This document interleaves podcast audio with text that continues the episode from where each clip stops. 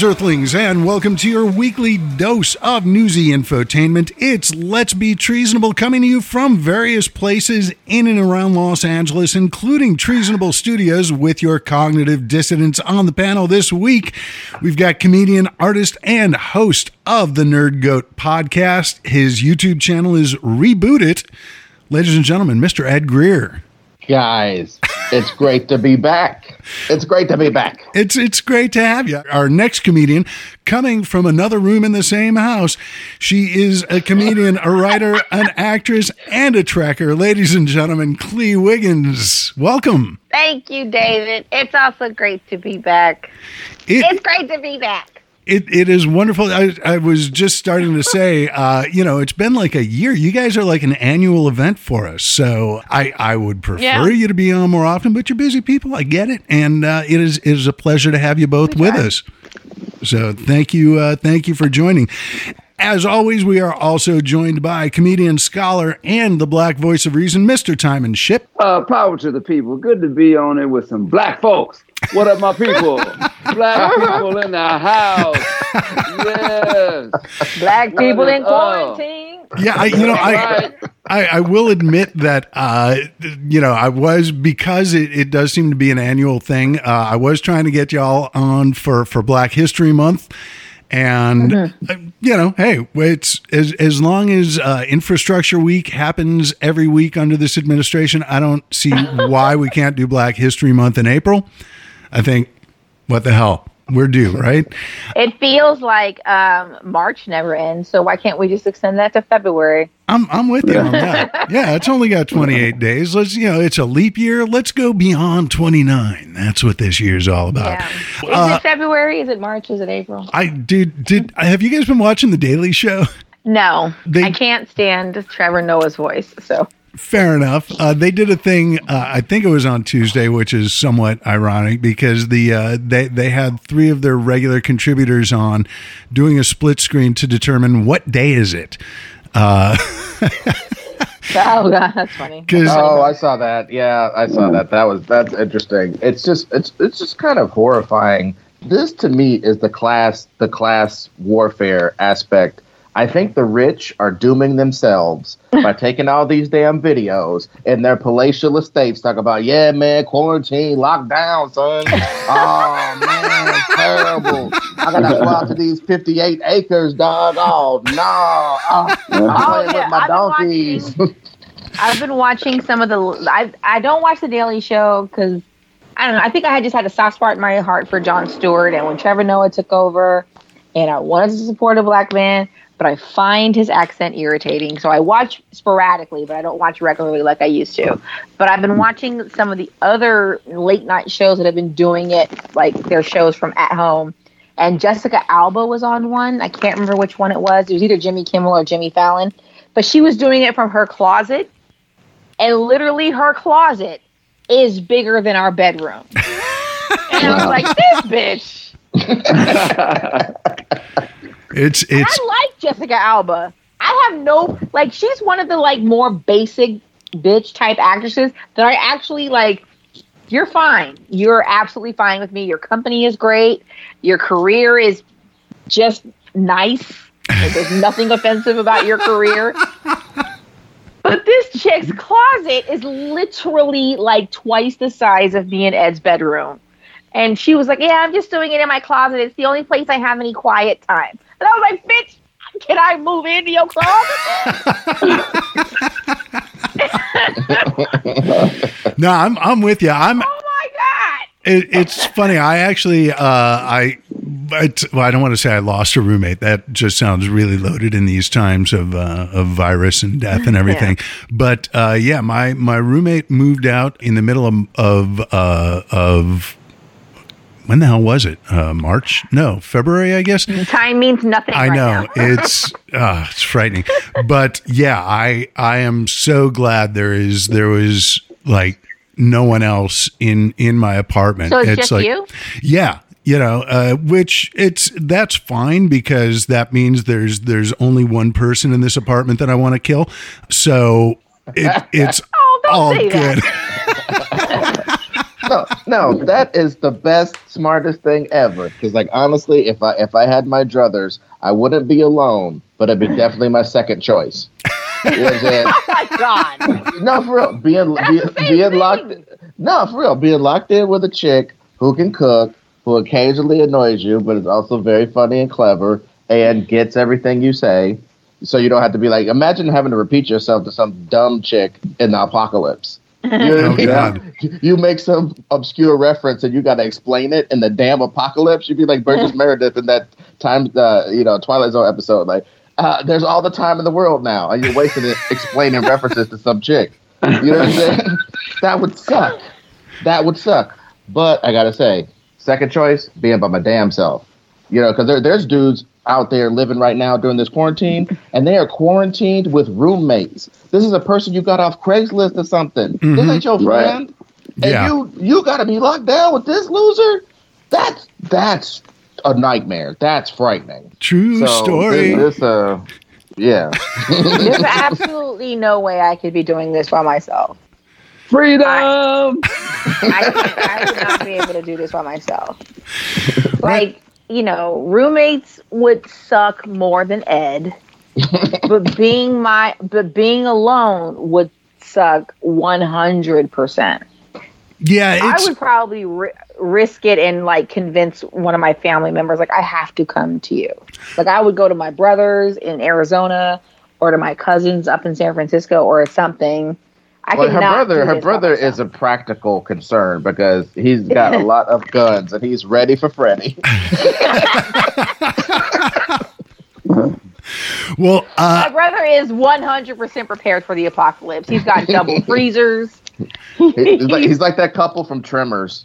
Yeah, my brother is the one man couple from Tremors. great The, movie. the gun- Um, real quick, because uh, just realizing I we we know who all We y'all don't know are. who you are. Uh, yeah, I, st- I just know I want me dead. Uh, but me, I'm Dr. David Robinson. I am your Vin Scully for the impending apocalypse, not to mention the current one. And as already witnessed, we have a lot of things to talk about. But first, we are going to take a brief moment to recognize our sponsor, Community Spread. It's morning in America, and people are waking up to the great taste of Community Spread. I kind of want toast, but it can be so boring. Butter, margarine, jams, jellies. I want something new. Here, try this. It's community spread. Mm, but you've already taken a bite out of it. What are you, smooth down there? Try it. Whoa, that's sick. But what's in it? What's in Community Spread? We're still waiting for the CDC to let us know. Well, it's deli- Wait, did he just say the CDC? That's right. Community spread. Available at. Actually, I don't know where I got it. No, but seriously, back to that CDC thing. And it's not just for toast. Pancakes, waffles, sandwiches. Why, there's no telling where it'll show up. Community Spread isn't recommended for older adults or people with chronic health conditions. Stop using Community Spread if you've experienced difficulty breathing or shortness of breath, persistent pain or pressure in the chest, bluish lips or face, new confusion, or an inability to arouse. Community Spread. From the folks who brought you I Can't Believe I'm Not Better. It's the toast topping sensation that's sweeping the nation, and there's nothing you can do about it. Thank you very much. Community Spread. Good and good for you. oh my goodness. that was man. fantastic.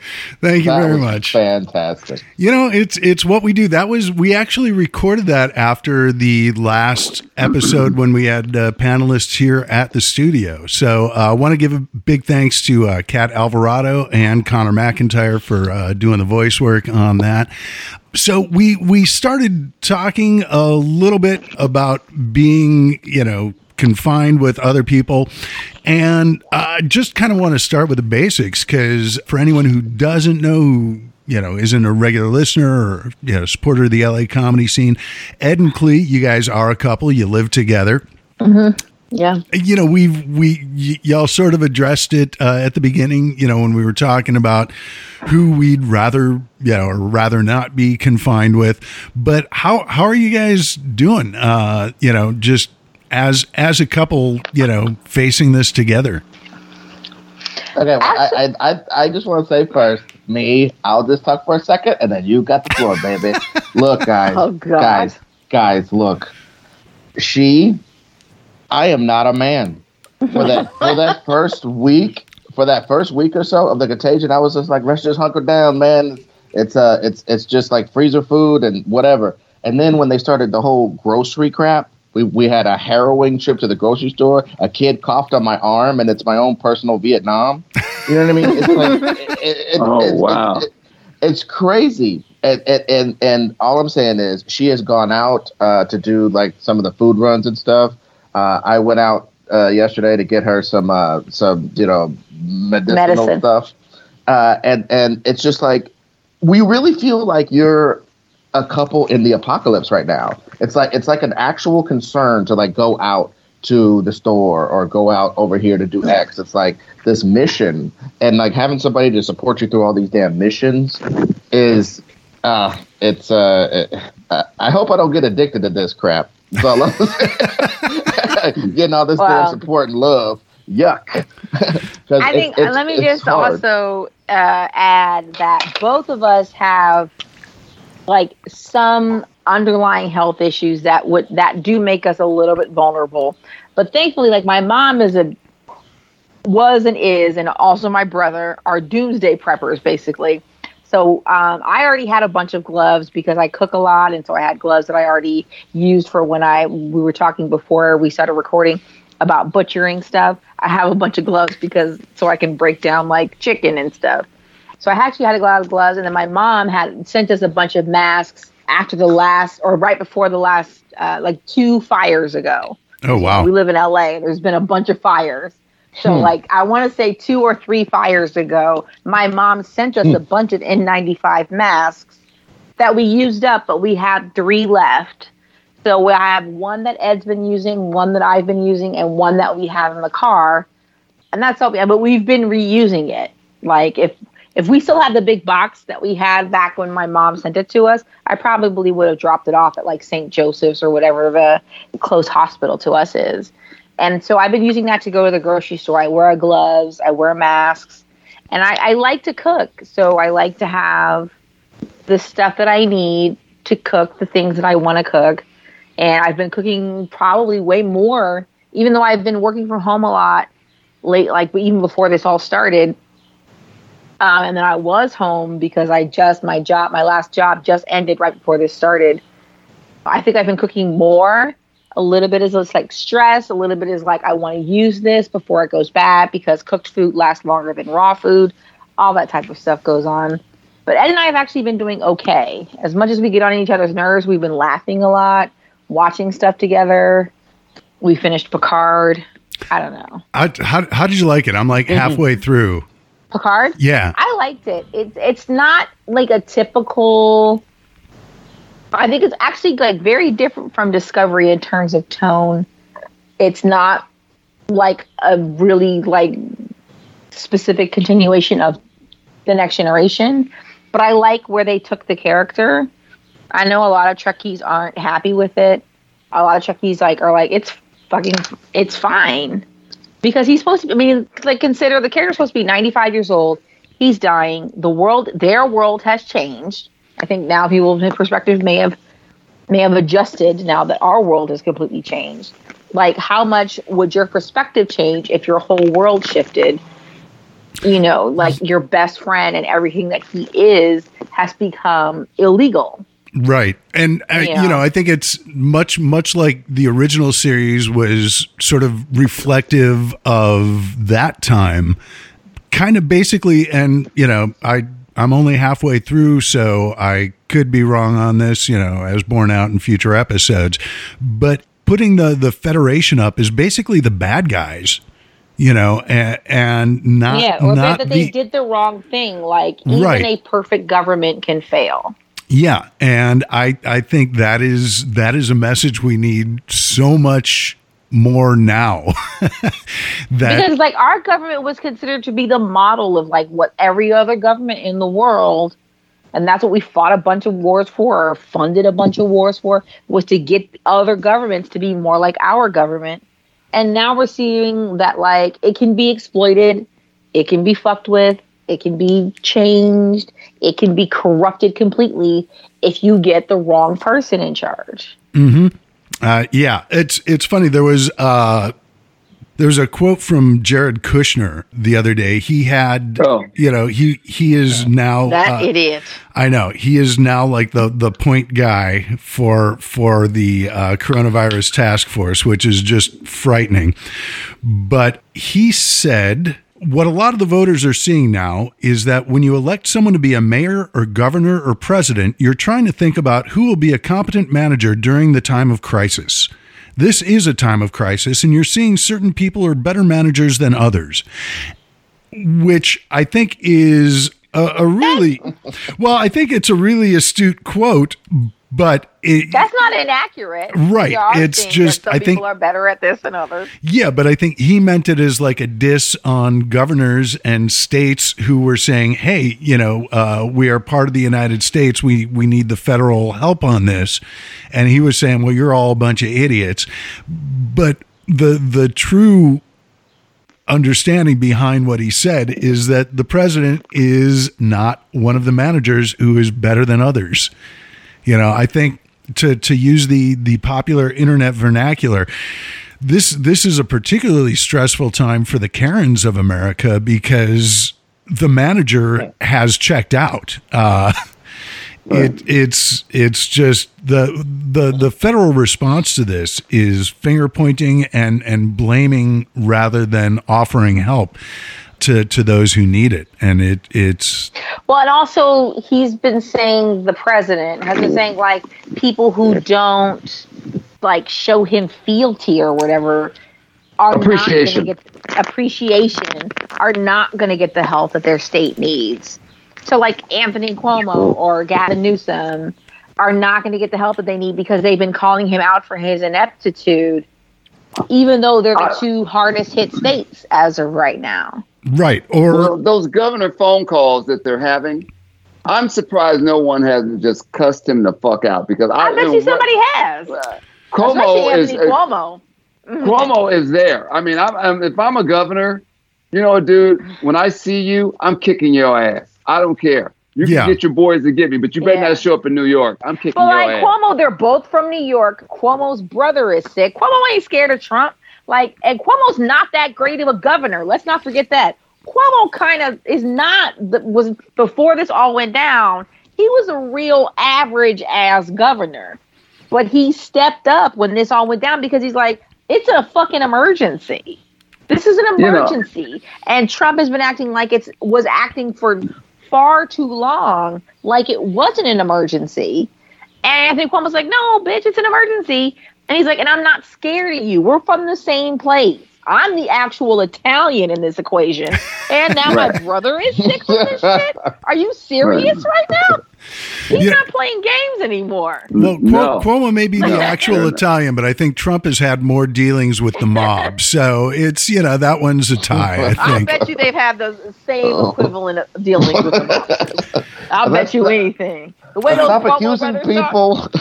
Stop accusing people of damn It's not an mafia crimes. accusation. Jeez. Why will? But you For know, one it really blows person- your. did For did you one guys person, it's a virtue. For the other person, is you learned nothing. Yeah. Did Did you guys uh, read the article in the news briefing about uh, the the theory that Trump is a confidential informant to the feds, and that's why he's been protected from? That wouldn't be, that wouldn't surprise me, but I feel like the Fed would have stopped them from ever running if that were the case. You would Because you would think, but you know, as as we've seen, like, you want to run for mayor or town council, they might let you get away with something like that, but not president. I don't think that that's true. It it sounds like it could be true, but I don't think it's true. It it makes sense. I, that's all. That's all I'm saying is you know, and and No, I, I, just I don't want to He has a lot of dirt on a lot of people because he's been around a long time, and he's that type of person who will collect dirt on people. Yeah, he was schooled by Roy Cohn, so uh, there is there is that. Um, Plus, he's a gross piece of shit. There's a lot of dirt on him too, and I don't understand why. Like, I would be willing to risk my dirt to give the dirt on him because of how ridiculous he is. Like, yeah, if it meant I had to go, like, you know what I mean? Like, I don't know. I don't. I'm not a billionaire. I I don't have a swimming pool to lose, but Well, just just just to wrap this part of the conversation up, damn ridiculous. It's dangerous. Let's just concentrate Yeah. on that because the, we, we I think that the, this this concentration on how ridiculous he is, quote unquote, is part of what normalizes this sort of idiocy. And now that we got some Mad King type situation, like like Cleo was saying, this this this pretend status quo jazz. This like we, we're so we're so starving for a status quo. That fool pretended like we was about to open this bitch up uh, to to to uh, Easter service. Are you serious? We're in the Black Plague, and you talk about Easter? I like Well, the- chocolate bunnies as much as anybody, but damn. Well, but I think it makes Well, the one preacher did. The one preacher from Florida. They Right. his Yeah, and he got arrested, and now his parishioners are falling sick. Have you heard Yeah. the, the follow up to that shit? Or that Yeah. choir that went, that choir practice that went on? Sixty six people went, forty five are sick, and two are dead. Yeah. But Ty- Yeah. Ty, And- did- did- Stupid. well, there's it- there's it- that It, it isn't just Christians though. Did you see in India the police are going around with sticks? They went to a beating the shit out there. and beat their ass, and it was Mhm. Yeah. hilarious because it's like I love God, Lord knows I do, but get your ass inside and pray. Get your Right. ass inside. You got a prayer mat for a reason. Everybody do their thing by themselves. God does not. I don't know that God wants you to die in service of ritual to Him. I think Mhm. God would love to understand that you need to sit your ass on your couch and do some praying. Yeah. You know what I'm saying? Hit your But- knees. no, hit your knees by the porcelain god. there's the old joke, you know, about the the guy uh, who's who's in in a flood, and you know the emergency crews come by and they're like, "Hey, we're evacuating the neighborhood," and he says, "No, God will save me." And, yeah, it's all good. And then the floodwaters rise to the point where you know he's on the second floor of his house uh, to to avoid drowning. And they come by in boats and they're like hey you gotta go. And he's like, no no no god will provide. And then you know the waters keep rising. He's on his roof. They show up with a helicopter. They're like you know dude you you gotta evacuate. He says no god will god will save me. And he drowns and dies and he goes to heaven. And he says lord you know why have you forsaken me? And god says dude i i sent you an emergency crew. I sent you a boat. I sent you a helicopter. What the fuck?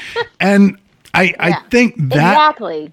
You know that is what the the religious leaders who are insisting on having services and gathering people are are doing. They're you know they they fail to to recognize the the uh, uh, not to paint them as anti-science which a lot of them are but they fail to recognize the gravity of the situation.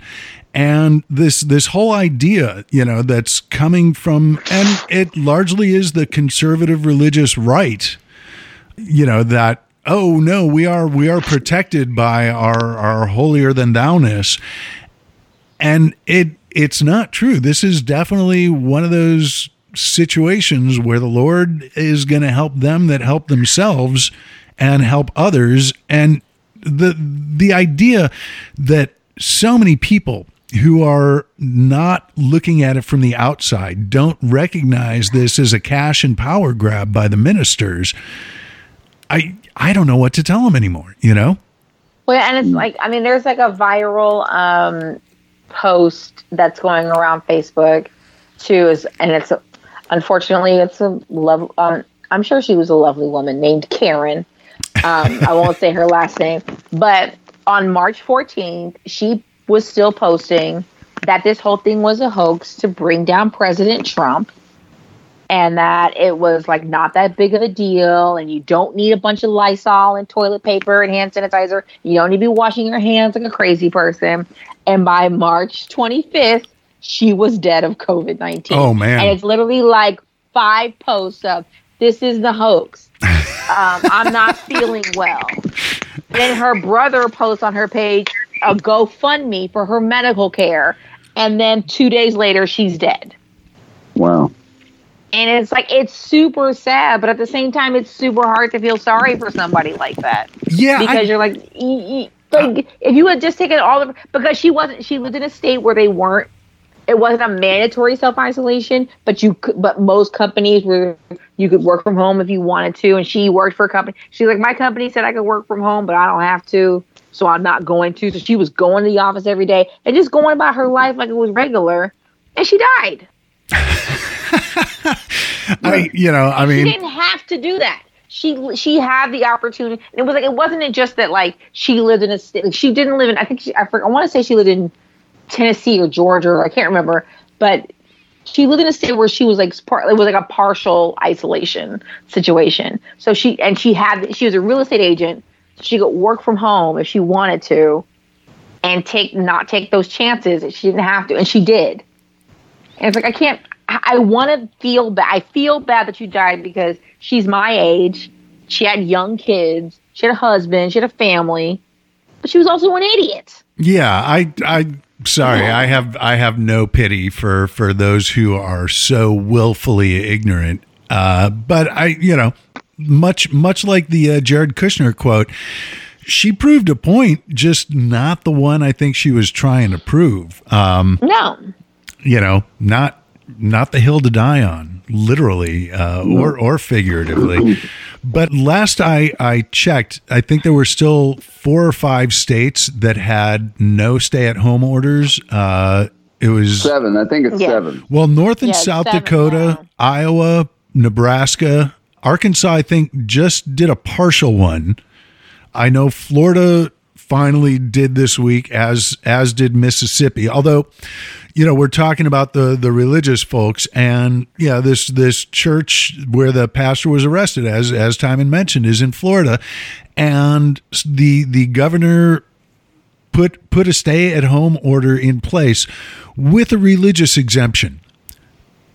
And it's, you know, I, people yeah, the religious don't exemption. I'm like, what's the point of even doing it? That's forty Yeah. But you know what? That, but if you if you look at things, I mean, because they believe it's an Asian. Uh, those are the same people believe it's it's a so-called it's a Chinese virus.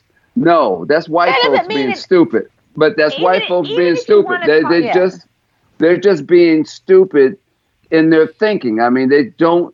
We've laid it out like they don't believe in evolution. They don't believe that this thing is real. We don't have to be home. I mean, remember the guy in Mississippi, the governor in Mississippi, was still he still won't do it. You know, he still will not put out. You know, I mean, DeSantis just did it after you know people saw all the the beaches were full. I mean, what do you have to do? I mean, I, I don't know why, and that's the problem with Americans. Americans are very arrogant, and they don't. They always think, "Not us." No, fuck you. It is you, and now you see it, and it's happening all over the world. You can't run away from this.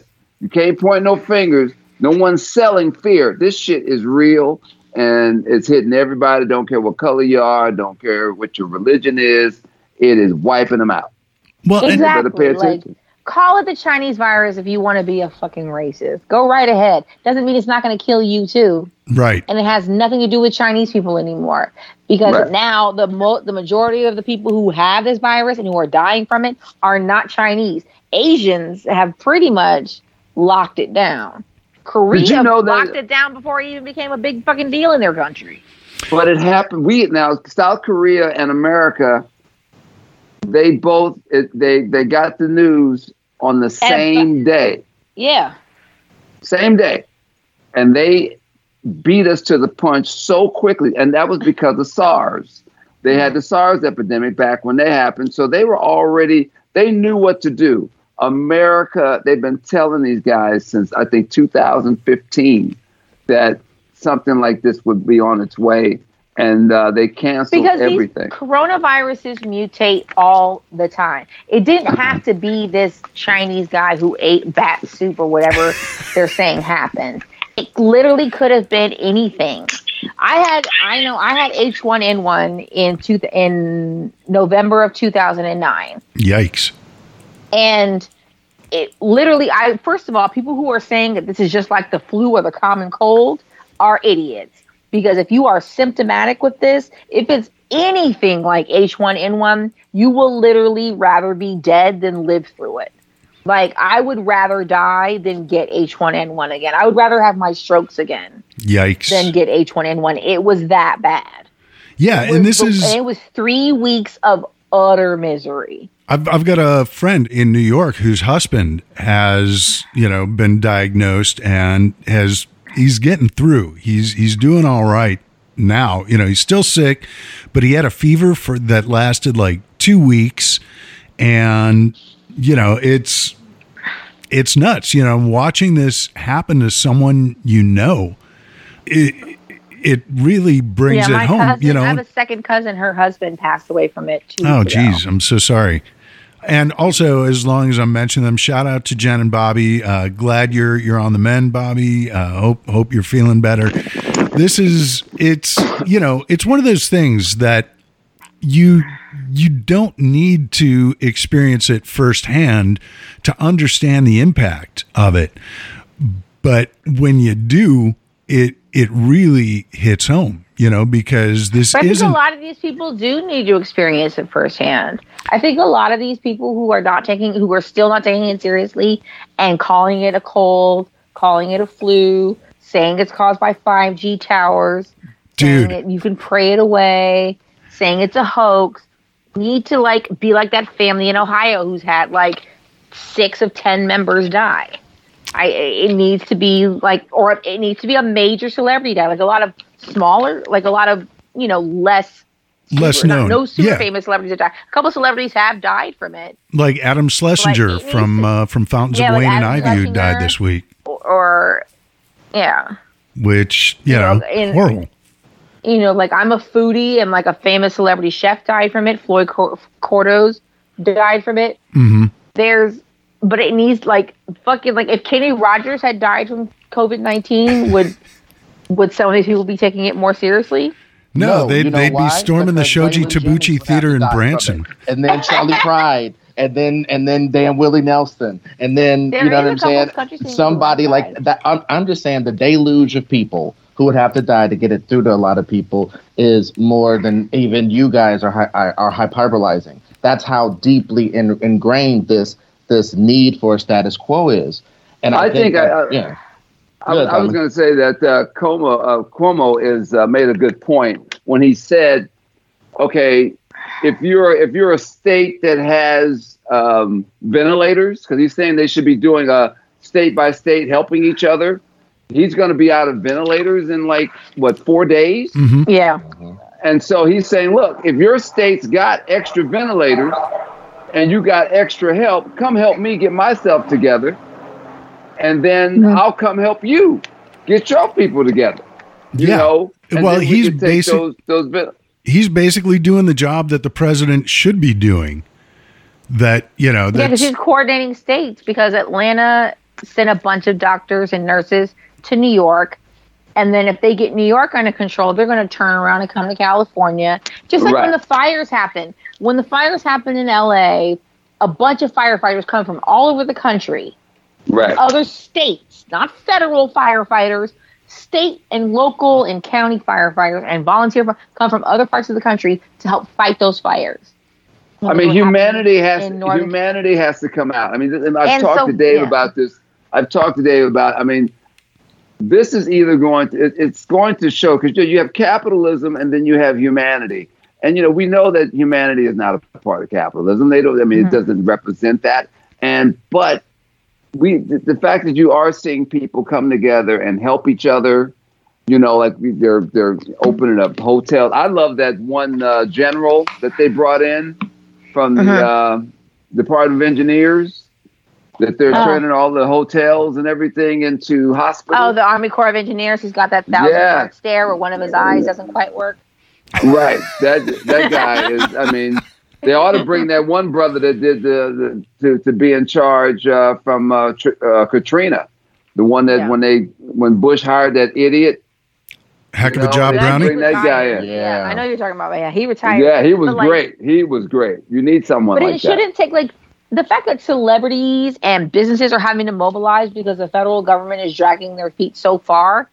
The Four Seasons Hotel shouldn't have to internally say we're going to put up all of the visiting hospital volunteers that are coming from other states because that's what they're doing. The Four Seasons in New York, and I think the Waldorf, like Hilton Hotels, corporate or Starwood, I think, are putting up a lot of those people who are coming from other states to help out New York City, and they're doing the same thing here in California. I'm, I'm sure. I'm sure like, the Trump it shouldn't be hotels offered, but the thing. rates were probably the Trump too high. administration should have been like, "You got to do that."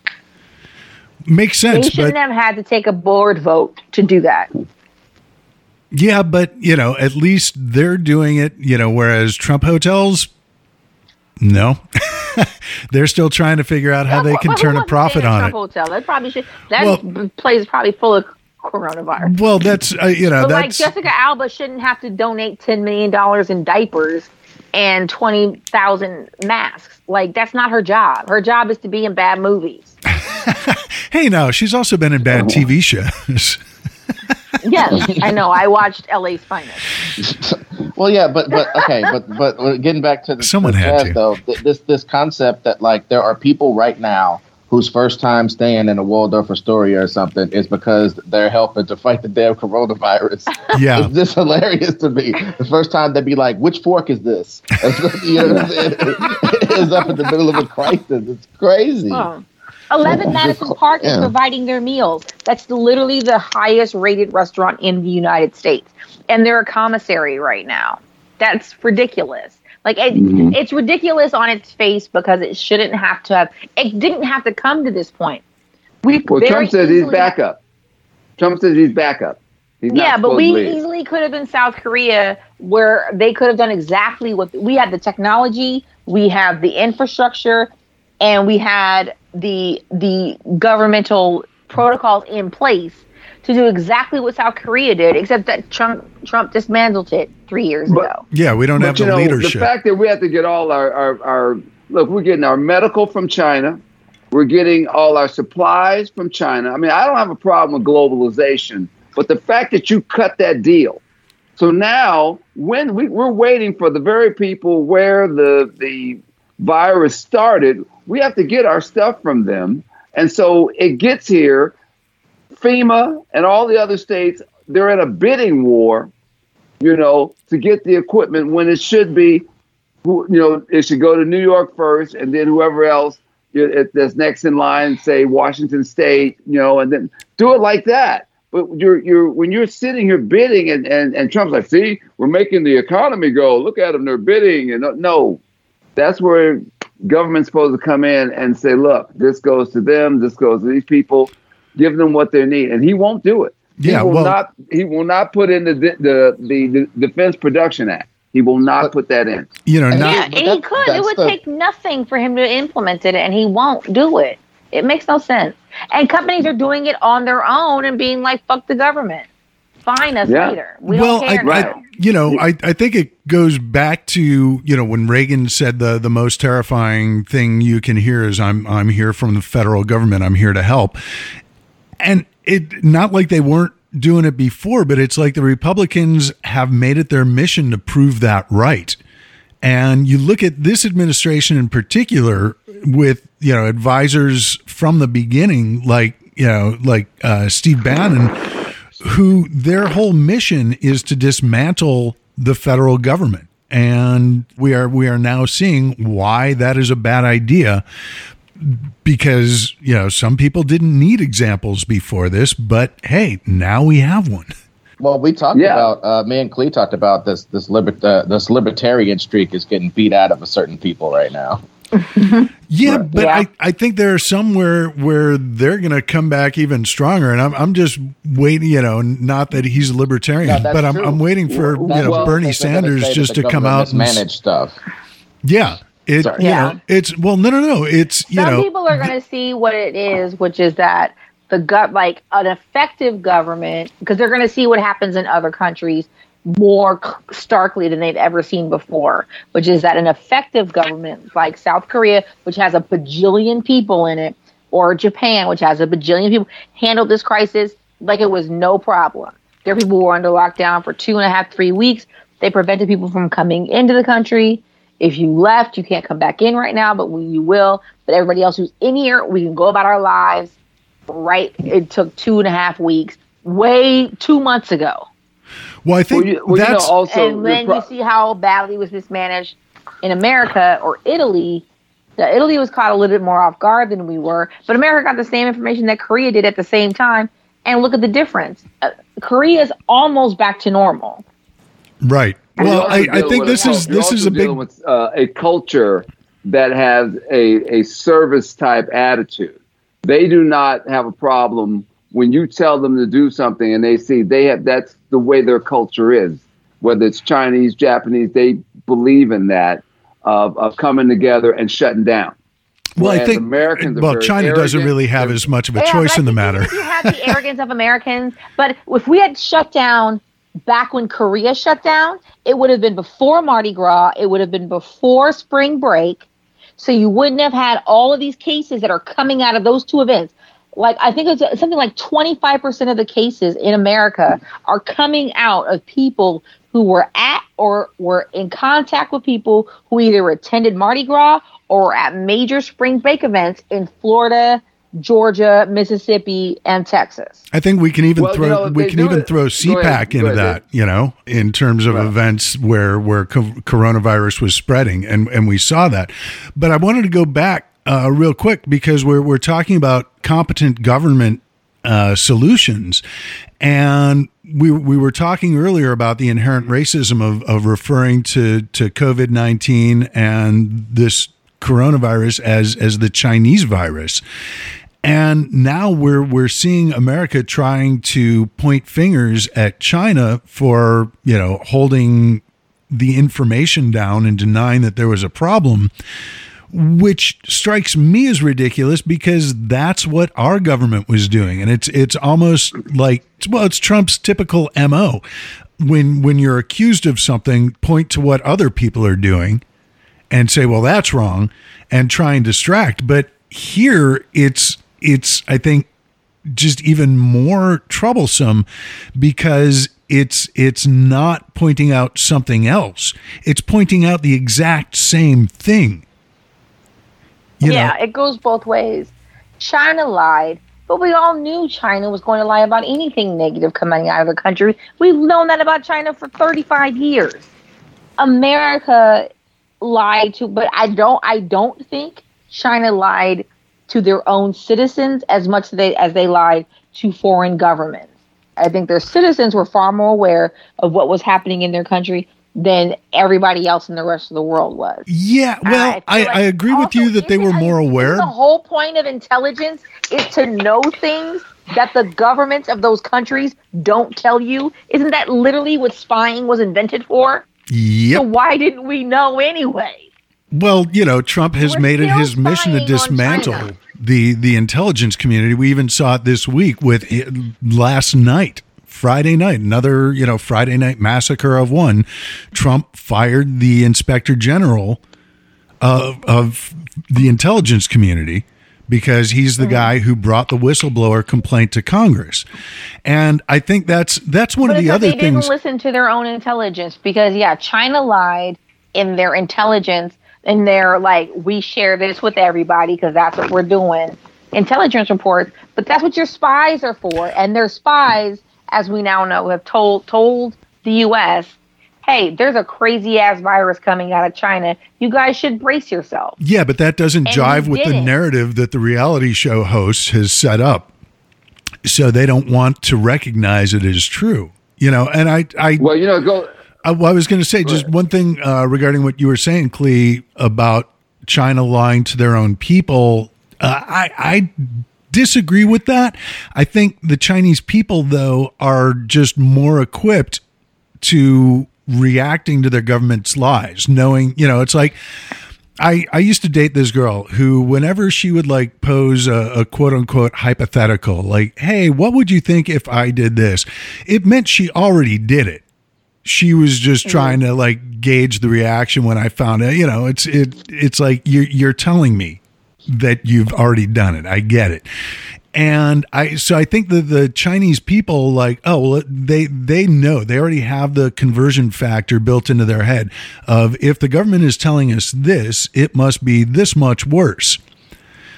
And Yeah. you know so I think we're That's sort of where I Uh, sort I'm- also disagree with like what Timon said earlier about how Korean people are more compliant because even with the the nature of Americans as being like my freedoms and all that type of stuff, like with the hard my freedoms, um, not complying necessarily with like a government mandate of like, if, but if this were a federally mandated nationwide lockdown that happened at the end of February, we could conceivably be done with this or close to done with this by now, and we would not, and people would have been more prepared.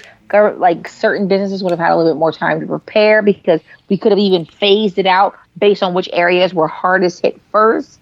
Because if we just even took those two and three cases that popped up in New York and two cases in Seattle, and because if you see like Seattle and San Francisco took seriously right off the bat and they flattened their curves way faster than other parts of the country did. But but I, what I was saying with uh, I was watching the program of the the major uh, South Korean doctor who did who set that up, and he was saying he said one after their SARS epidemic, they already knew how to jump on what was going. Remember, that happened the same day. Yeah. They they both found out. Also, but culturally, they didn't, and also they didn't have a problem transferring that information to the, the South Korean people. They got it because they saw what happened at SARS and they followed in play. And what also culturally, is, they just they like they they could understand. That's what I was saying too. Yep. They've always also, worn I, masks. They they but also if you look at uh, with Katrina, Bush blamed everybody also.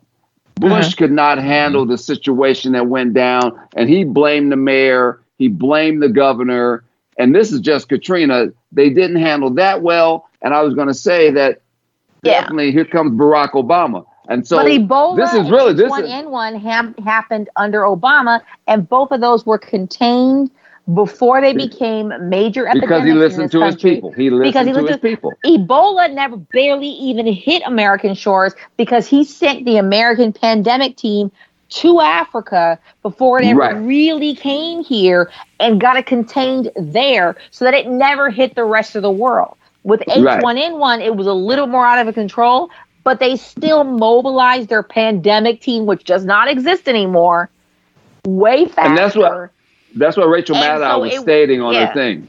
She was so stating it went, that it was instead of a million cases, it was like what was happening. Like I was already, I didn't know that at the time, but I was already a susceptible person. I have always been a person who I catch every cold every season, no matter what, regardless. Even when I could still get the flu shot, I still caught the shit. I would always catch that variant strain.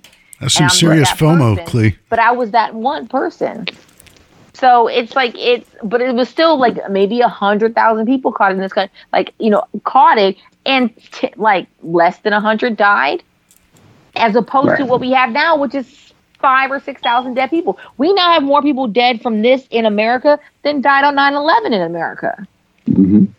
Than any war we've ever had. But I, yeah. I was going to say that Rachel Maddow was was talking about right after Katrina.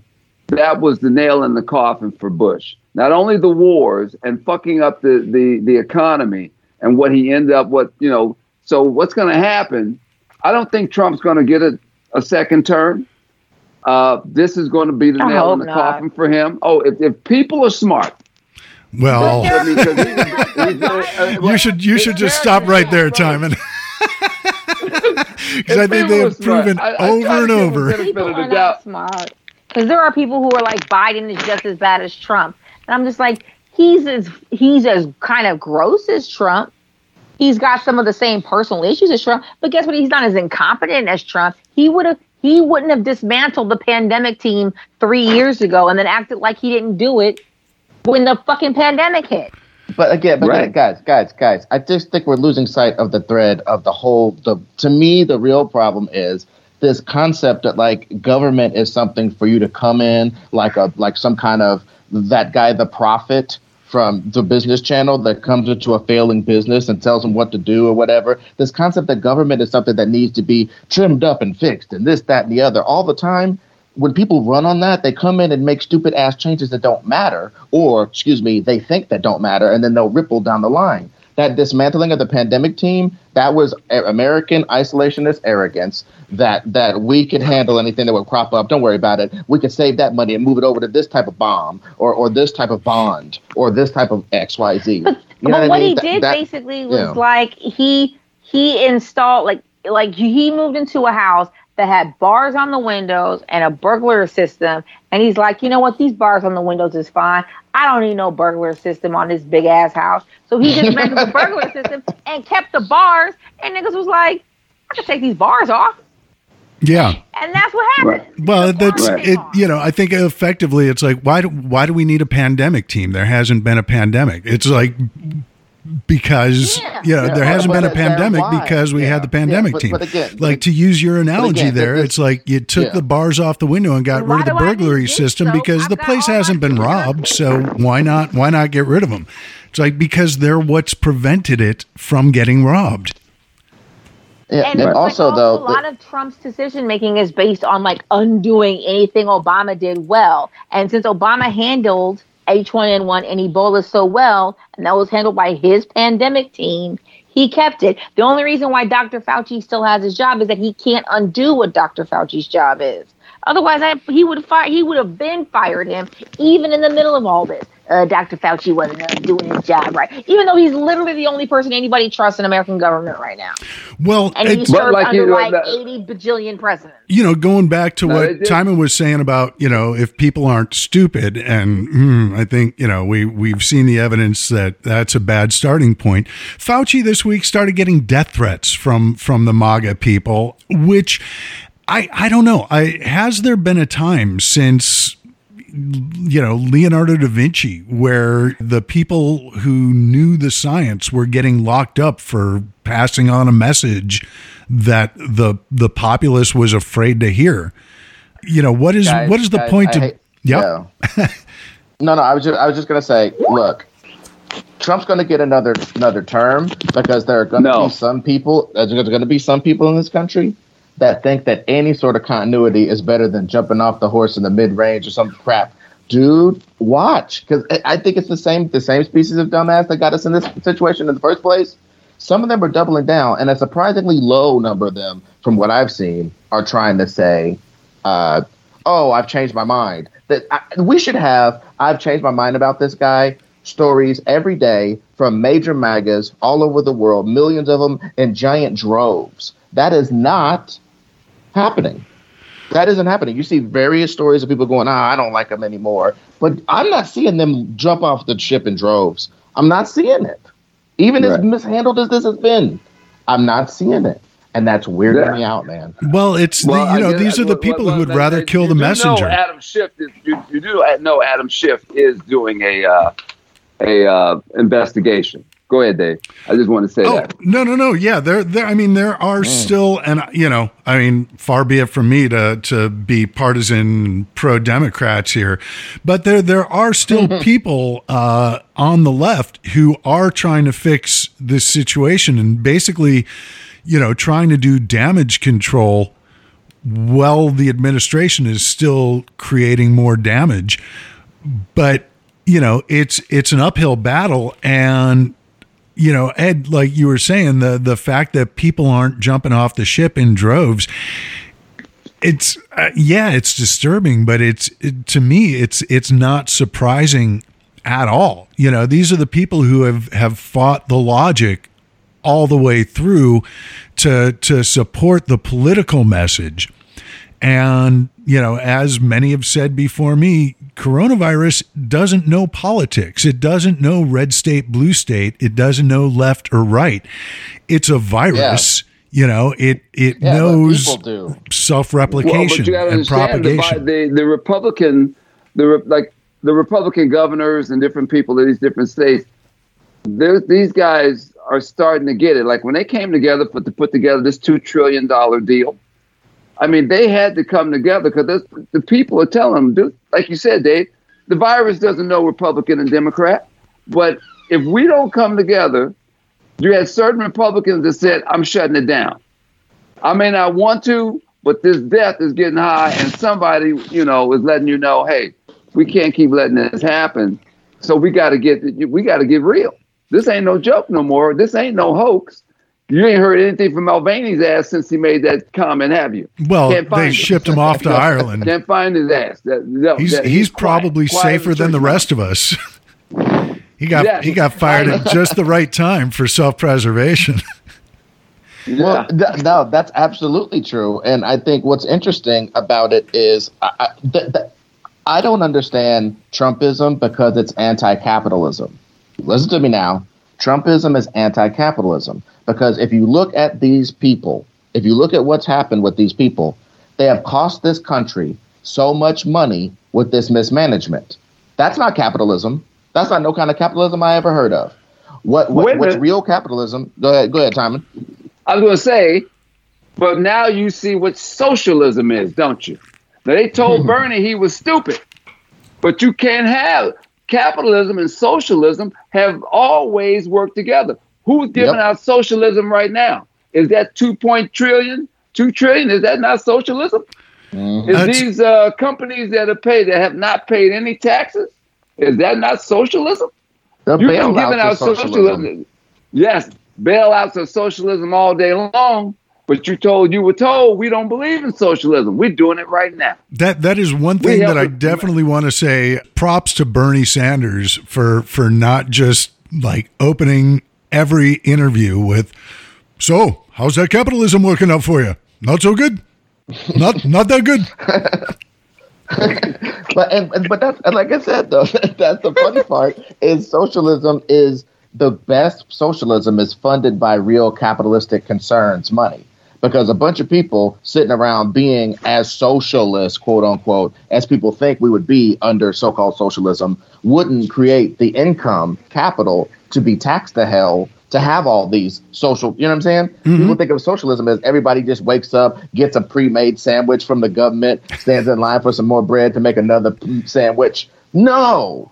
A, a- socialist capitalist uh, paradigm is a bunch of people working at their highest proficiency at jobs that they really want to do, and, and people treating their employees so well that their jobs are awesome and they get taxed to hell, but it don't matter because basic stuff don't cost a bunch. Uh, in socialism, you're like a woman at a club. You don't got to pay for no drink. You don't got to pay for this. You got in for free. It's like, wow, this is great. I, you know, I, I still got basically. It's Yeah. ladies' night in I think a lot America. of what a lot of capitalists don't understand that there are people who are happy in low level jobs. One of the happiest times in my life was when I was waiting tables.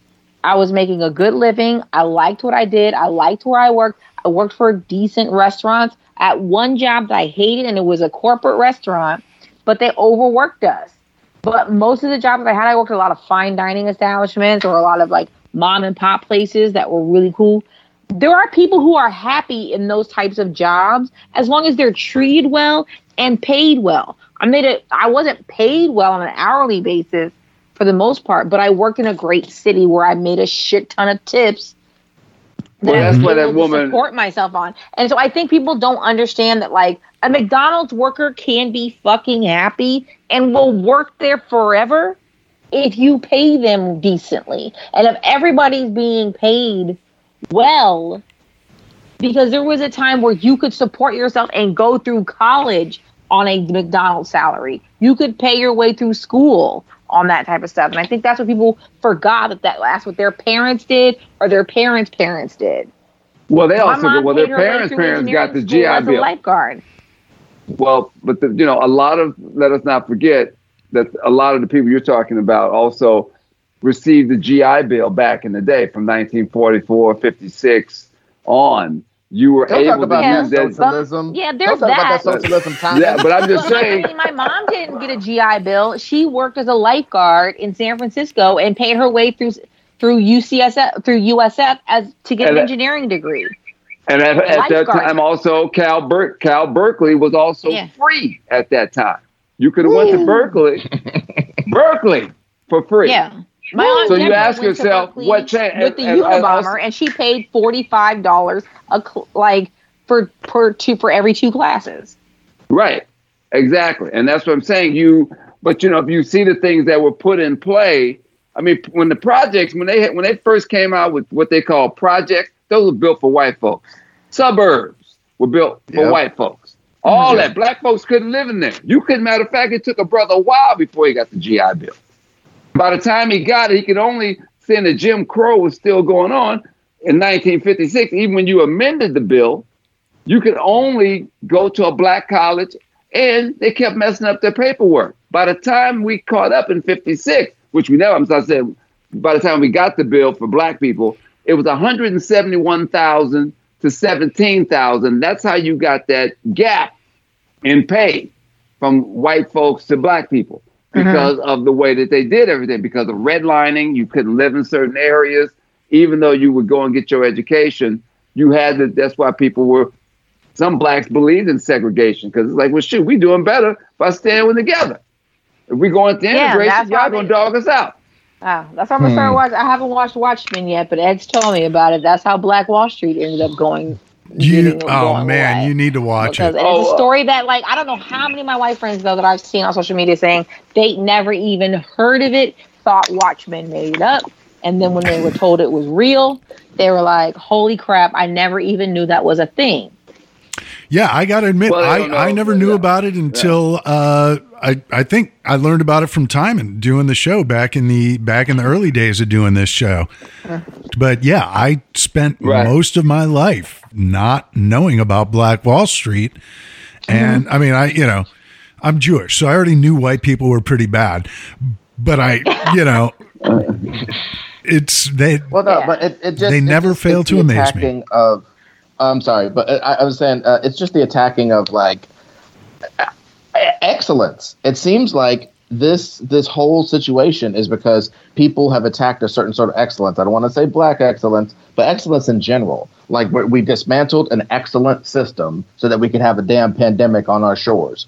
We we we dis- dismantled an excellent this to get a horrible that all the time, just in the sake of this goofy rearrange the, the deck. If you could rearrange the chairs on the Titanic to make it crash harder and more people die. I don't yeah, get that. no shuffleboard on the Lido deck. doesn't need to do that. Let's make Right. these, yeah, let's make these life lifeboats harder to just to get off the side of the ship, so that the women and children will never get off and everyone goes. Yeah, Yeah, it's it's it's it's terrible. So like I, I think uh, more uh, attention needs to be paid, especially by these so-called fiscal conservative types. Look how much of our money. Let's talk like real assholes, guys. Let's talk like real assholes. Our money got messed up by these plebeians coughing on each other. Let's let's be Right. real. That's how these plebeians coughing on each other messed up our money. How can we ensure that this never happens again? What amount Well, can we kill- invest? kill the in? poor. How, how- what amount can we invest to? Well, to, the- you the- know, once you, but but once you start regulations, okay. Remember, it was it was Elizabeth Warren who was over the regulating of that to where it was the uh, Consumer Protection League. She was over that because of what happened with 2008 and how they had screwed over the people and you know put in all those bad uh, loans and everything into the stock market and ruined it you know? So we have to every time that there's regulations here comes here comes the, they can talk about democrats but who's getting ready to clean who cleaned up bush's mess? Who cleaned up ronald reagan's mess? Okay? Well, did not did not clinton clean up ronald it- reagan's mess? but in and, terms then- of and left and and he left bush a a uh, a surplus mm-hmm. and Yeah. then bush turned around and did what two wars destroyed the economy Tax cuts for the to rich. who? Obama. And now Obama cleans up, goes out, and now I, I can't blame the disease on Trump, but I can say that by him not getting ahead of it, as Clee stated, mm-hmm. he fucked up. Oh, absolutely. Well, and I think this it, it comes down to the marketing because if you just look at that economic pattern, Democrats like rebuilding and fixing everything that the Republicans fucked up or as much of it as they're allowed to, and then getting voted out because things weren't fun when the Democrats were in power. All they did was fix everything. I mean, the the party is always more fun than the cleanup, but the cleanup has to be done. And it's really easy to forget what a fucking mess the House was before yeah, the Democrats cleaned it up. And as It soon as they do clean like it up, it's like party time we again. vote in a Republican president, it means the American public is like running away from home because their parents are too strict, and they're like running. and they're like running away from home to go like hang out in the Haight Ashbury or something Yeah.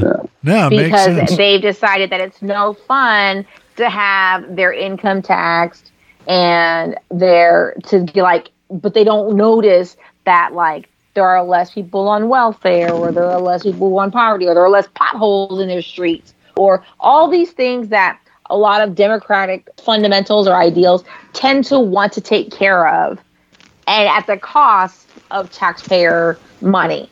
Like i would at the I don't understand why like socialism is so bad when it's like if we were a socialist country in the way that a lot of European socialist countries operate, nothing would truly fundamentally change about most people's way of life as far as day to day, except that you wouldn't have like a five thousand dollar copay, or you wouldn't Right. have a giant pothole down your street, or you wouldn't have like this it like this like little nitpicky shit that comes up every couple of days or every couple of weeks or every couple of months because it would already be taken care of. And yeah, your take home pay would be less, but how much you have to output to take Yeah, care of that shit would and- be and way as- would be way less. and as we were talking about earlier, just some of the stuff, some of the basic little things, getting in the club, getting a drink, getting this stuff is already handled so that you can concentrate on higher level stuff and going to the doctor isn't a nightmare. Clee cut her hand. I told her, I was like, look, man, when I get home, I need some pico de gallo. I want some chips, chips and dips. That's my thing right now. Apocalypse, apocalypse chips and dips. You know why? Because nobody can touch my chips. Nobody can put their filthy hands all over my chips. We in quarantine, baby. So nachos are for me. You dig? so I so I, I had her uh, chopping, and then she chopped her hand, and I was like, and she was like, "Oh, this is kind of bad. We might have to go to the hospital."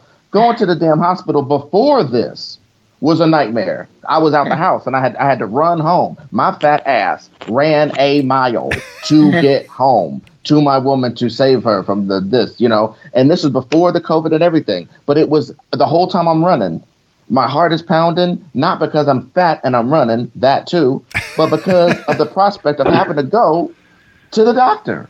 To It was at the of beginning of the we co- It was like right before we all went on lockdown, but it was being talked about and stuff. And so people were starting to go to the hospital. So it was like, we can't go to the hospital right now. There are dying people there right now.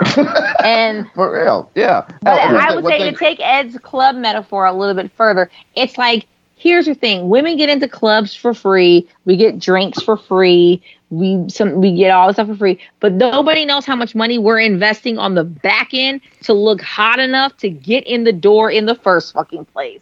Because Uh, you're right. Well, and also also the price that you have to pay once you get in there. expensive, but we're doing it on the front end so that you guys benefit on the back end. Well, I, I you, want to. You have to spend. Ne- Hey, your yo. haircut I- costs twenty five dollars. Your clothes cost fifty. Meanwhile, we're spending ninety dollars on hair, thirty dollars on makeup, hundred dollars on our clothes, and that's on we're doing the cheap shit. That's drugstore makeup, a supercuts haircut. Or we're doing it ourselves. Because even if I do my hair myself, like right now, my hair, I was telling my friend, my hair right now, I look like Roman J. Israel. That, uh, this is a Washington movie right now because I was supposed to get my hair done the week we went on lockdown. I was like, you know what, I'm gonna get. I had some job interviews coming up. I was getting ready to call my hairdresser and get my hair done on Friday, and on like Tuesday we went on lockdown. I was like, God damn it! If I had just done it the week before, I would be looking okay. I would be able to maintain it a little longer right now. Yeah, I think. yeah, you gotta It's take. like- yeah, y'all gotta take care of your But hair. even if I wanted to do my hair myself, I couldn't Yeah. get the stuff because some of the stuff I use, I could But- well, maybe and- procure at a drugstore or a grocery store. But it's still it's like forty dollars worth of stuff just to do it at home. Well, and, and that's not even to that's not even just talking about like the quick. the psychological cost of what ladies have to deal with once you're in the club. You know, basically No, like but I was throwing a hen into the wolf Uh, no, house. I'm sorry. I'm sorry, David. Uh, I just wanted to jump in and, and just complete that thing we were saying about the party, though. That was a very good metaphor too, Dave. Thank and you. and I think what's good about that metaphor was the whole thing about like and, and Clee too about the uh the the the, the house and you got to clean it and these you know socialism would have socialism would have been somebody bringing a bunch of big garbage bags and setting them places and having people be like hey as a socialist mandate we recycle around this bitch so when you put down a cup or you do you finish drinking and you about to leave throw that motherfucker in the trash. You know what I'm saying? And so now the cleanup consists of grabbing up these bags that are full of trash and consistently uh, uh, mandating that some people have to be uh, you on trash duty for this couple hours of the party, you on trash duty, and we keep taking them out and we keep putting them away. So our real cleanup is wiping everything down and you know maybe getting a couple vomits here or there. But but you don't have a cup situation. You don't have you know what Right. I mean? Well, and but I, in- and I think the whole reason for that metaphor is your parents are coming home. Exactly. The problem with these damn Republicans is they they the parents ain't coming home. They know the parents ain't coming home. They I think they have a confidence that the parents aren't coming home. That they're that they're off in one of those '80s movies. They they're for, they're gone for a month. Yeah. That- speaking. that's the type of situation they think they're living in because we as a as a populace don't hold them accountable enough. As much messing up as government does, we don't really see heads roll. So there ain't no parents coming home. That's why that's where the the clean up the party metaphor breaks down. The only reason why you're cleaning up is because when your parents get home, that's your ass. These people are not being shown that anybody's going to come home and that's your ass. They're not being shown that. That's all I was trying to say earlier about the, uh, this confidence that we have that the MAGAs are going to uh, stop that crap. I don't have that Yeah, the parents didn't come home, and now we got a dead hooker in the bathroom. Well, and to, to carry Ed's extension on, you know, rather than putting the money into garbage bags and cleaning supplies, the way this house party has been going, you know, this house party that is American capitalism, is that we're we're throwing a bunch of money towards party supplies, and then the guy who's picking up the kegs is demanding like a five hundred dollar tip. for for just going and getting the kegs. It's like, you know, shouldn't we put that money towards garbage bags and and you know cleaning supplies? Fuck that. We're not getting beer unless he gets his tip. And yeah, it just it makes no sense whatsoever. and Have it you- costs us money in the long run. yeah, we're still we're still paying the same amount of money. It's just not being allocated in a way that's beneficial Well, now, to you know, like, everyone. I just read Trump is making states bid against each other for supplies, yep. and they changed the Yeah. language on the government website to say what a federal stockpile of certain equipment means because Jared Kushner basically Fucked said, "Well, our stockpile doesn't mean that states get that stockpile, and that's not what it meant." And so they changed But- the definition. Just Yeah. somebody Yeah, but went in what- and changed it. Why How- is there how very why is there Orwellian. Pandemic Hunger Games for medicine. That's that's the nuttiest Yeah. thing I ever heard. It's Well, also you, you you're looking at you're looking at them trying to battle, you know, making everyone battle against each other, you know. But they don't they don't have a, a way to deal. You guys were talking about. I was thinking of Denmark when you were talking about socialism. If you, I mean, what's that famous chef there um, that had the number one restaurant in the world that was in Denmark? Something like that. The- Yeah. Yeah, Hugh I mean, they- think his name is. they don't believe in competition there. They believe in helping each other. They don't work. They only work. They don't work. They do a, a nine to five, and that's it. They don't even work past. Yeah, o'clock. that chef worked. He worked all over the world. He worked in Paris. He worked in L.A. He worked in New York.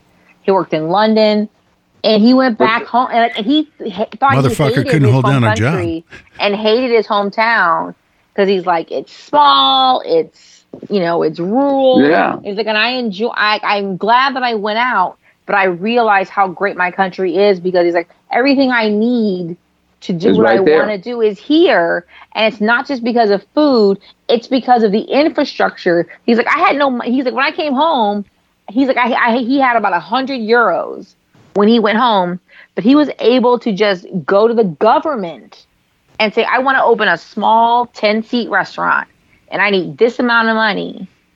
And he was able to do it like virtually no questions asked. There's a episode of, uh, I think it's called Mind of a Chef on PBS. Uh, I forget where I saw it. Yeah. Netflix, I think probably. And like he tells the whole story of like how he's like he would never be able to do the type of restaurant that he has in any other country in the world. And I know Right near the restaurants- Yeah, right by the ocean and but like the type of food he wants to do, how he wanted to do it, how small it is. But he has the number one restaurant in the world that only seats 10 people at a time. And it's not just that it's exclusive and it's the food, it's that he was supported by his government to mm-hmm. realize this dream. And he's like, I could have done this same dream if I was a pianist, if I was a painter, if I was a custodian, if I wanted to be a teacher. He's like, I make the same amount of money in my country he's like, you know, I could make the same. Like a teacher makes more than I do doing the job because their job is more important than my job is. But They I make, value I still, teachers. But I make a good living. I can What still fly all over the world. Well, hopefully, Yeah, you right know, down the, South search America. food. hopefully the quarantining and everything is is going to teach the folks who are you know now forced into homeschooling their children how important teachers are Oh, there's a bunch of me. I have three cousins who are all homeschooling their children right now, and two of them are losing their minds, and it's hilarious. We've been skyping every Saturday. That's the one where I'm going to do after this. It's oh my god. Either Like, they're going to should make a change. bajillion dollars a year, but it's also showing that like there's nothing. I don't see anything inherently wrong with capitalism. I see something inherently wrong with the value that's placed on it and with how it's it how it's perceived in our culture. Lot, Europe is a cap like is as a, is a capitalist continent. Most of those countries are capitalist societies. Yeah, they just implement it differently. There's such a thing as socialist capitalism. it well it, capitalism America could easily implement it and nobody would fucking notice. yeah capitalism in and of itself isn't the problem it's unchecked capitalism it's this is this is why we need regulation you know and America also puts too much emphasis on growth, on like growing your business. If your business isn't constantly growing, your business is valueless. right It's steady income. If you're making this, if your if your business is making the same amount of money every single year, and the only increases are incremental based on inflation, your business is a failure as far as American capitalism is How- concerned, and that's stupid. how dare you be happy with what you have Yeah. shameful Yeah. We we were talking at the beginning because we are all in and around LA. Have you guys been listening to uh, the mayor's daily spiel on Yeah. on the radio? I watched a few. It's I you know there's something about it. Shout out to Mayor Garcetti because it's I don't know if Yeah. it's that he's got like a very soothing voice that the things he's saying are reassuring without denying the truth. But there's you know I there's didn't vote for him. I did not vote for Eric Garcetti. But well, you know, you, you don't go into a pandemic what? with the mayor you want. You go in with the mayor you have. but he's I think him and Gavin Newsom and Mario Cuomo and even London Breed, who I and I'm from San Francisco and she's the mayor of San Francisco, who I hate and I have both personal and political reasons to hate London Breed because she's uh, there's some thing there's some but they're all doing great jobs as far as handling this on their particular level of this at the state or the local levels at which they're handling this. Yeah. And Like, I guess, and you know- Gavin Newsom sucks too. I went, I went to high school with his wife. oh, no You didn't like Kamala either. You didn't like Kamala. No, I didn't like Kamala. I don't like Yeah, well, well, well. trust me, uh, please, yeah. And I'm black. She's I'm supposed uh, to like she's black women. Oh god, yeah. That she's got axes. She's got more axes to grind. But look, guys, I I don't know. I I don't know about, but I just think we should do more things that we as a country should do more things that nakedly on their face help the entire populace. And I think it's it's kind of interesting how all these people are getting all this social aplomb for like these billionaires are giving you like nine million dollars to some mask fund or kids get to eat today fund or whatever. You got a hundred billion dollars and you give nine million and we we like jump on social media and be like, oh, he did that. He gave them kids a sandwich, whatever. It's just like, why don't we be like that all the time? Uh, a more Mhm. encouraged society to be like that all the time shores up some of these holes in the wall before the water starts bursting through so bad. But But I think at the same time, yeah. it's that Oprah shouldn't have to give us nine million dollars to shore up these holes. Well- these holes shouldn't be there in the first place. But True. you know, Ed, when they stated when they when you talk about that, there's that book by uh, Anand Giridharadas called "Winners Take All." He talks about that where the rich, you can't mention poverty. I mean, you can, you can mention poverty because poverty immediately you can charity can cover that up. But you can't mention, you do not mention inequality. If you mention inequality, now you're going to say who the perpetrator is, who put the poor people where they are, and why Mm. they have the issues that they have. You know, because that'll expose everything. Like, oh, we're going to come in and help you. Well, fuck, are you the reason why I'm here? You're the one that made. You're the one that made sure that my I don't have anything. You are the Yeah. one of the reasons why that the homelessness is out of control and your regentrification going into neighborhoods and pricing them to where they're so goddamn high. You can't get it. A minute a Starbucks shows up in a certain neighborhood, that's your ass. It's over. You know they coming, and you about to move out. Look at let's go right over and over there with the Jordan Downs. You can go where Magic Johnson's spot was, or Cincinnati, and all over there. White folks are all in the area. Regentrification. You see them walking the dog. They ain't even scared no more. They're bringing in the, you know, the subway. Are you subway, all saying that. like if enough white people die, we should buy some property in Ladera Heights? Well, no, look, well, That's you know what? That's actually that's one of the things that I've I've been thinking about a lot this week when you know when Trump moved Jared Kushner up to the uh, coronavirus task force because both Trump and Kushner they're you know they're real estate slumlords and scam artists and shit. And I I try not to you know go into the conspiracy type of thought but think about how many people are going to die and sort of leaning on the old uh, Jerry Seinfeld bit about putting real estate listings in the obituaries. How many people how many people are going to die and how many apartments is that going to free up that the folks like Trump Oh, and you think I Kushner, these real estate vultures. Like, I want to talk to my landlord about it. But um, I think um, this is why my thing is like I don't necessarily want to eat the rich. I just I'm just hoping this like shows the rich what they ought to be doing with what they have, like with their privilege. Because like I know like my family's not rich, but there are some of us who are well off and they are doing what they can to help people all the time, not just during this time of crisis, but like all the time. Well, and if you can find And, a like, way whether it's just and it's just like you can and not notice. Like like Warren Buffett has been doing this for ten at least ten years that it's been on social media. That he's been just like giving his fucking money away. I'm sure his kids are horrified.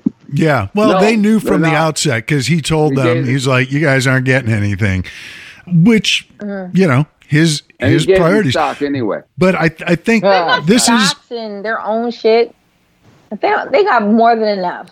uh, well, I was going to say, you know, Clee, I think you, you raise a, a real good point, and it's, I, I don't, you know, want to be accused of, of promoting socialism, but the whole idea of from everyone as they can to those as they need is it's an important thing to remember not just during times of crisis. I tried to do my part this week you know because we saw in la last week it's not mandatory but they're advising everyone to wear face masks. And then even the president you know threw down a national uh, it's voluntary but a, a national recommendation that people wear masks. So i tried to uh, start a new business this week making masks for the uh, Trump supporters, but uh, Etsy shut me down. they they said uh, those aren't masks; they're just dry cleaning plastic bags with hashtag MAGA written on them in Sharpie. um, I I still think it would really be helpful. So I'm I'm selling those on the sly. If you know any Trump supporters that need a mask, I've got them. So uh, and and they are branded with the hashtag MAGA just to make them feel better about themselves. Just trying to do my part, I think, is uh, is what it it all comes down to. And I, you know, Hashtag sad. Hashtag wrong, hashtag DNR. wrong. And on that note, uh, I I do want to thank uh, you guys for coming in. You know, figuratively Skype wise. Want to thank Skype for for making this possible. Someone someone asked me like, well, why don't you do this on Zoom? I said, well, you know, the Zoom is collecting people's information, and they said, well, you don't think Microsoft is? I said, well. Microsoft already has my information, so it's you know, it's it's trying to stop the spread, which really is I think what this Yeah, is all about. Yeah, flatten the curve of of my information getting out there. So yeah, this is a a great time to wrap it up. I, I do want to thank our panelists. Ed Greer, thank you so much for coming in.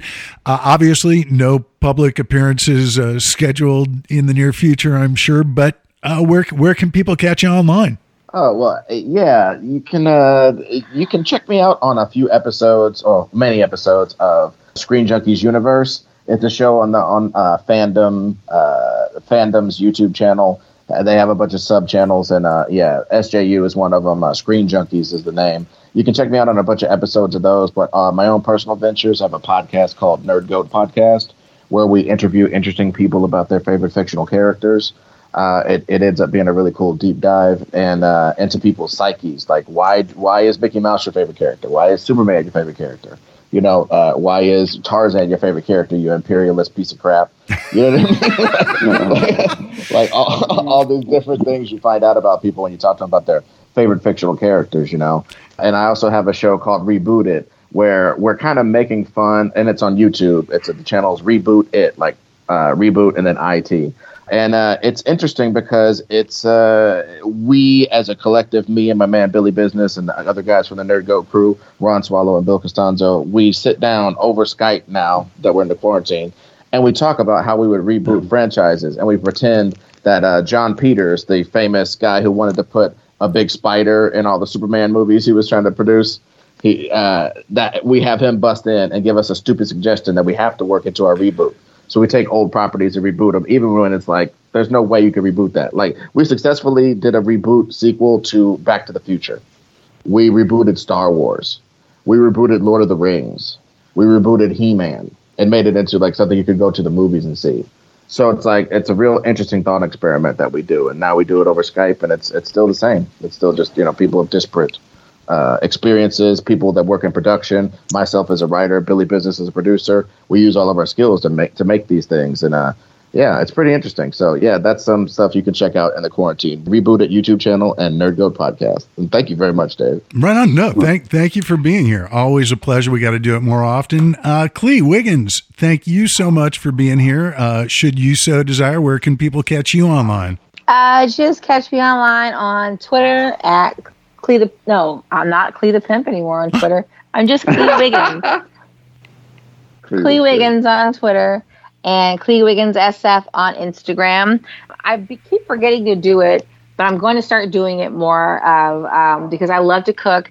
Of showing all of the quarantine meals I've been making based on my pantry ingredients. So far, I've made like pad thai and meatloaf and salmon and and turkey chili, and I didn't. I forgot to take pictures of all of it. So Yeah, Ed can, Ed's belly can attest that he is. It is good food.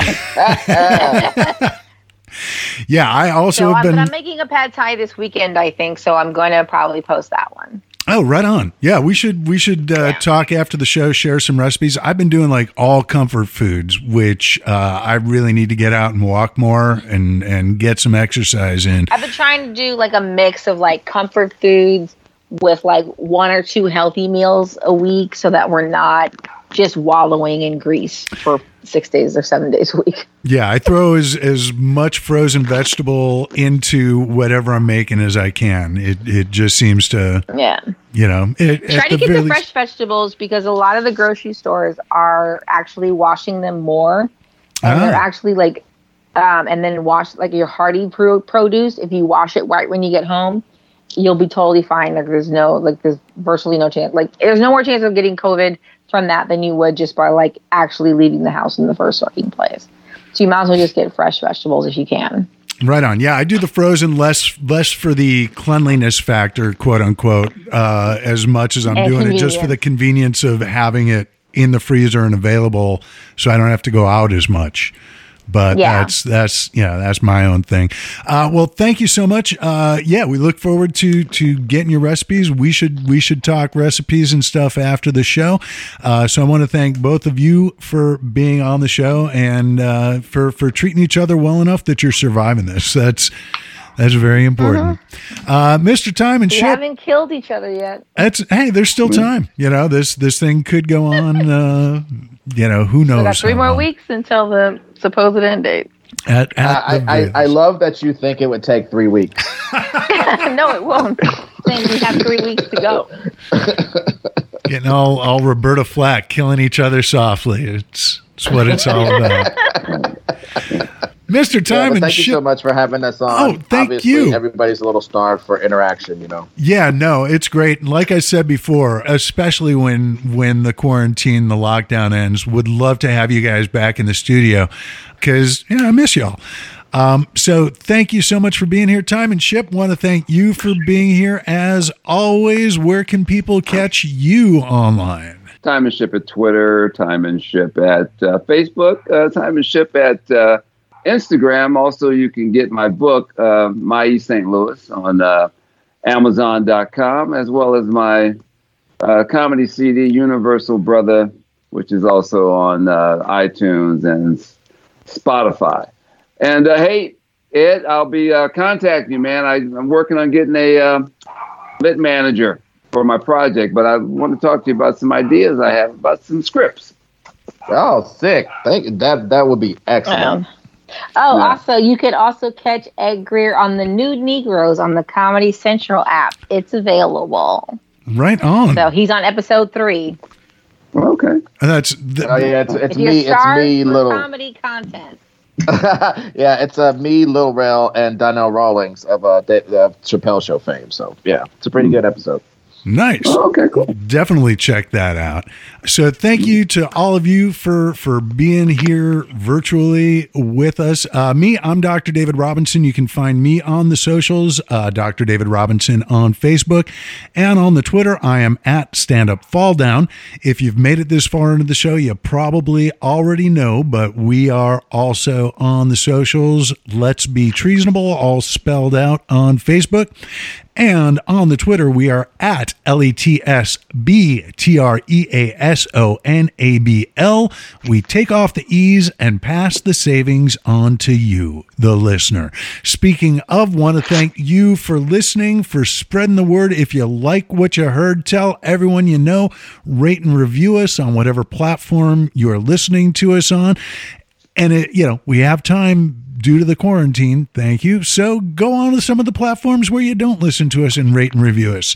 We're fine with that. If you didn't like it, you can keep it to yourself. We're fine with that too. We're going to be back next week. Hopefully you will too. Until then, everybody stay safe, stay healthy, and stay sane. And coming from me, that's an extremely relative term. So y'all be good to yourselves. We'll be back. We'll see you then. Until then, goodbye. Bye.